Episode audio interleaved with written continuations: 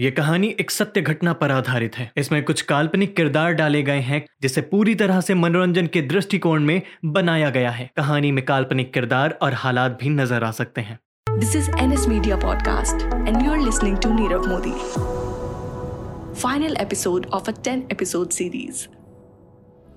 कहानी में अब तक हम जान चुके हैं कि नीरव का अच्छा समय अब जा रहा था। नोटबंदी, यानी डीमोनेटाइजेशन के बाद नीरव के 300 करोड़ बैंक में जमा करने के बाद इनकम टैक्स डिपार्टमेंट ने नीरव के घर के साथ साथ उसके 50 ऑफ़िस पर भी रेड कर दी थी। 2018 को पीएनबी बैंक ने इंडियन अथॉरिटीज के साथ मिलकर नीरव के और उसके द्वारा चलाए जा रही कुछ कंपनियों के खिलाफ याचिका दायर की। नीरव के खिलाफ आज तक का सबसे बड़ा बैंक फ्रॉड यानी घोटाला करने का आरोप लगाया गया था। इस घटना के समय नीरव देश से बाहर था और वापस लौट के आने पर अब भी उसका जीवन अब पहले जैसा नहीं रहा था।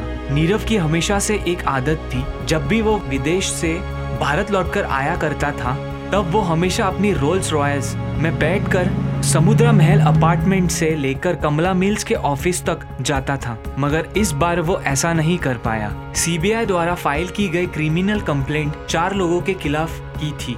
जिसमें नीरव मोदी और मेहुल चौकसी भी शामिल थे। उनके ऊपर पंजाब नेशनल बैंक के 280 करोड़ रुपयों के नुकसान का आरोप लगाया था। पीएनबी बैंक में जाँच शुरू हुई। सर मैं come in yes Rahul coming sir ये लास्ट ईयर ऑडिट का डेटा और ट्रांजेक्शन डेटा वो कहाँ है? सर ये इस फ़ाइल में ट्रांजेक्शन और रिकवरी दोनों का डेटा है। तुमने स्टडी किया? यस yes, सर आपका शक सही था। नीरव मोदी की वजह से वन बिलियन डॉलर का फ्रॉड हुआ है। फॉरन हेडक्वार्टर ये न्यूज़ पे जो रिपोर्ट के साथ। यस सर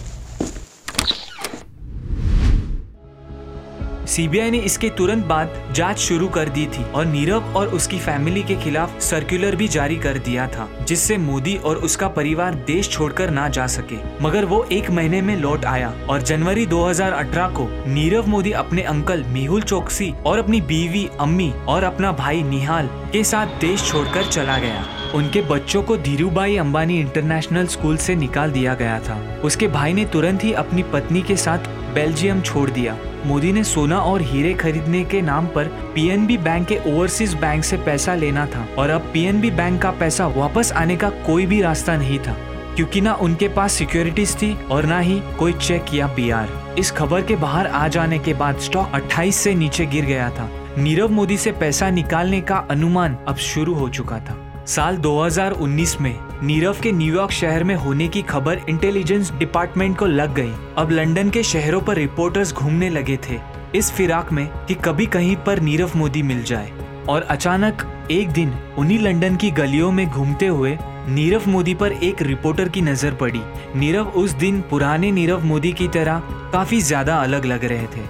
मगर आज भी नीरव के थाट बाट पहले की तरह ही पुराने ही थी। उसने आज भी एक बेहद खूबसूरत और महँगी लेदर की जैकेट पहन रखी थी और रिपोर्टर के हाथ में एक ऑडियो रिकॉर्डर था और साथ में एक कैमरामैन भी था नीरव को पहचान लेने के बाद वो भागता हुआ नीरव मोदी के पास आ गया Excuse me, sir. Yes Are you Mr. Nirav Modi? No But I recognize you. I know you are Nirav Modi. How long do you intend to stay here?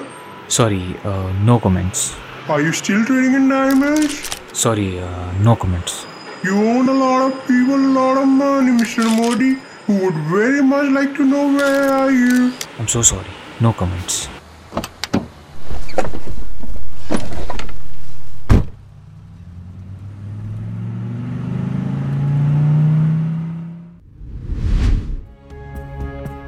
Nirav ने उस रिपोर्टर के एक भी सवाल का जवाब नहीं दिया और जल्दी जल्दी जाकर एक काली सी कैब में बैठ गया।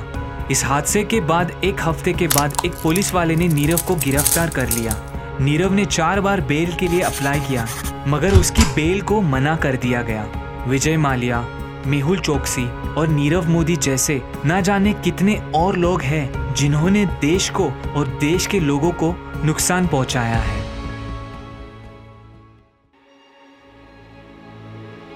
Thank you for listening to NS Media Podcast Nirav Modi, final episode of a 10 episode series.